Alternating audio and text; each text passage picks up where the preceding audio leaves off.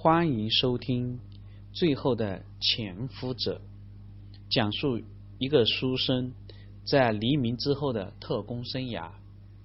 上一节我们讲到保密局的人计划冲进去枪杀龙云，这一节我们讲第五节，一夜无眠。正在余生不知道该怎么办的时候，郭旭突然站了出来：“不可以硬来，这是香港。”不是内地，你们忘了戴局长上次来香港的事情了吗？郭旭说的是一九三六三六年的时候，戴笠在香港被软禁的事情。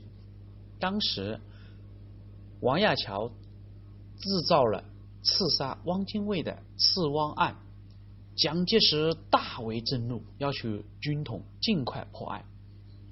王亚樵跑到了香港，受李济深的庇护。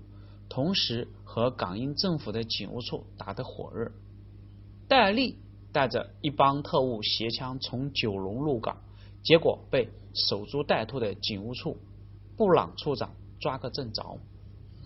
布朗处长早已对军统香港站在港为非作歹大为不满，于是警务处以私自携带枪支与登记身份不符的名义逮捕了。戴笠关了三天，并在报纸上大造舆论。最后还是蒋介石出命，由香由英国的外交部下令放人，戴笠脱身，但是丢尽了脸面。从此一直到戴笠飞机上死亡，戴笠都没有再涉足香港。听了这个话以后，叶祥之也泄气了。不过他仍是不甘心的说。可我们这样的话，如何完成总裁和毛局长交代的任务呢？盛昌富站了出来。这样吧，我去打个电话，看看警务处今天有没有什么特殊的行动，探听一下虚实再说。郭旭和叶祥之都点了点头。盛昌富赶紧去打电话。虽然香港站在。香港被警务处多有不容，但毕竟深耕多年，警务处内线还是有几个的。很快，盛昌福跑上楼来说道：“警务处果然有行动，今天忽然接到命令，加强了浅水湾附近的巡逻。除了 A 警、B 警、C 警和 D 警都出动了，阵势不小。另外，那个刘卫跑了，要不要追他？”刘卫不用追他了。余生知道，香港警察分为五种：A 是欧洲警察，B 是印度警察，C 是广东籍警察，D 是山东籍警察，E 是白俄警察。B、C、D 都出动了，确实行动不小。郭旭看了一下叶祥之，挥了挥手说。龙郭刘卫就算了，他也没有用了。龙云不会信任他，由他自生自灭吧。叶祥之带着众人走到窗口，往浅水湾看去。果然，在周围几个地方都隐约出现了六色卡其制服的影子，有些戴着头巾布的，明显就是印度的警察。叶湘之转过头，又像是自言自语的，又像是在质问所有的人一样。到底是谁走漏了风声呢？大家面面相看，不知道该如何回答。还是郭旭咳了两声，打了个圆场。我看这样，盛组长派两个人留下来继续监视。其他人回到站里面，先向上级汇报，再等待指示。也只有这么办了。叶祥之一挥手，各众人各自离去，分路的回到了香港站。郭旭先去拍了电报，把工作汇报给台湾。叶祥之把余生叫到办公室，开门见山的就问他：“今天的事你怎么看？”余生本来想装傻，但转念一想，叶祥之这样的人面前装傻就算了，于是老老实实的回答：“处长是问今天走漏风声的事情吧？我倒觉得不走漏风声反而不正常。处长，你看，刘郭处长带着刘卫这么大个活人从昆明起飞，虽然说昆明机场掌握在第八军手里。”但毕竟是云南卢汉的地盘，卢汉能不给龙云提个醒吗？再说，共产党在香港生根多年，在机场探听消息、认识一个人很容易，其实还不如毛局长一个电报，我们直接执行反而有胜算。郭处长这么一来，反而是节外生枝了。叶祥之点了点头。有点认同余生的看法，他现在也只能这么想。今时不同往日，这种时候他已经无法像从前一样随随便便对某一个下属进行调查和审问。这个时候，郭旭回来，手里拿着回电，一推门就说道：“回电了，总裁只是换一个目标。”一看到余生在屋里，郭旭瞬间闭上了嘴巴。余生明白。失去的退出了房间，回到自己办公室，余生开始思索这个新换的目标是谁。他把之前刊登香港起义声明的报纸摊开到办公桌上，一个一个的看那个名单，很难，没有线索，想找个头绪也很难。他闭上眼睛，让那些名字在自己的脑海里。来回的闪烁，忽然一个名单外的名字跳入他的思绪。这个人没有签字，对，反而他可能会成为线索。于是余生再一次想到了卢广生。虽然这个人在民主党派里只是一个小人物，但是他一直没有暴露自己保密局内线的身份。鉴于李济生的背景，民主党派对他多有面子。此次更换刺杀目标，也许保密局还会用到这个人。事不迟疑，余生赶紧再次采用上次的方法制造情报。他现在内心其实挺懊悔的，上一次应该直接把卢广生的情报和龙云的一并送过去，那样的话，共产党那边可以早做安排。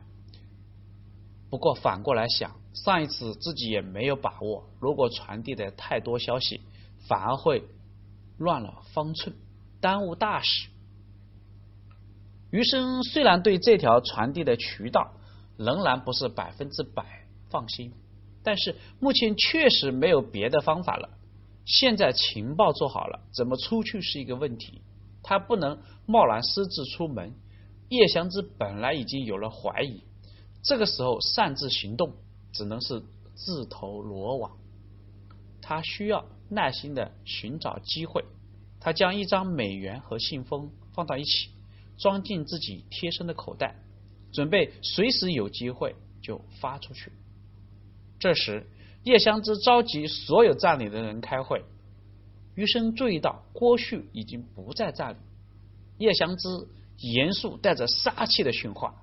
此次龙云的行动失败，上峰很生气，认为我们处置不力，在座的诸位，包括我，都要承担责任，执行家法。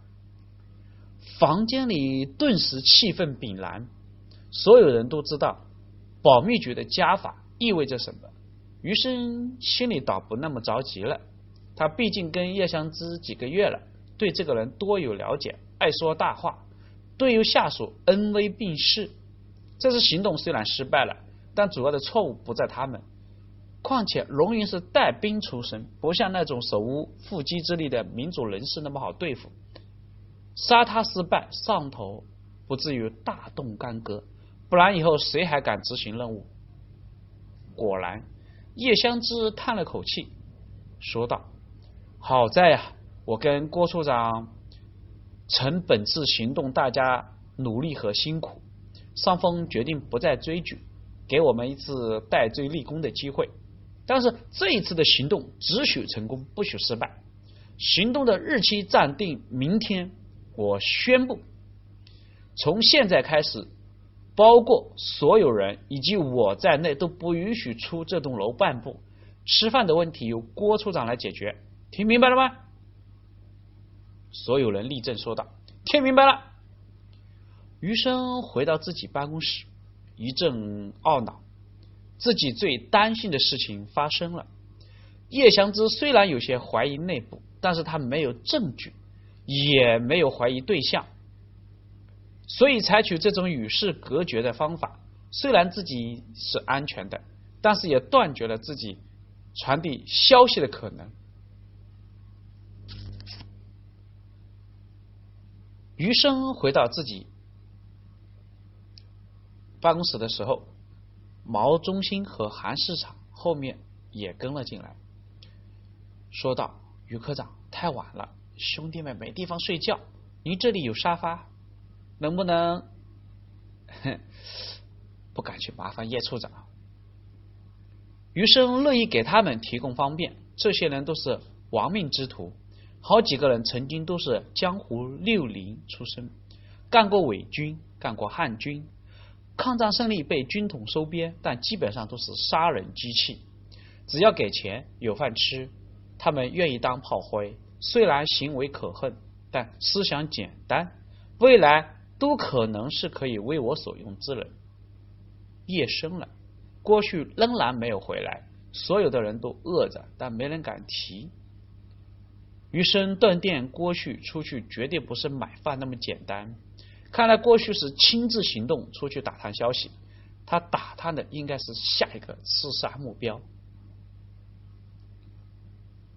华润公司里，钱之光和杨林也没有休息，他们从龙云那里得到回复，蒋维生下午就确实去了龙仔，而且是非常心羞的样子。龙云简单的几句把他打发走了，可以断定蒋维生确实有问题，进一步的验证了那个奇怪情报的准确性。钱之光感到既幸运又后怕，而且还担心。他担心的是国民党这次特务失手会不会有别的行动。在港民族人士虽然大批已经北上，但是滞留香港还有一批重要的人士。把他们一一保卫起来很难。钱之光下定决心，不论有什么困难，都要努力的工作。他命令杨林迅速发动在港一切我党人员分头行动，务必在今晚找到起义名单上所有签字的人，有能力保护的尽量保护，甚至可以住到中银大厦华人公司来。暂时无法保护的，一定要确实确实注意自身安全。传达的时候也不要透露龙云的事情，以免造成恐慌。杨林立刻去办。这一夜，在香港的国民党以及共产党的对垒双方均是一夜无眠。这一节就讲到这里。想知道下一步会发生什么事情？请听下回分解。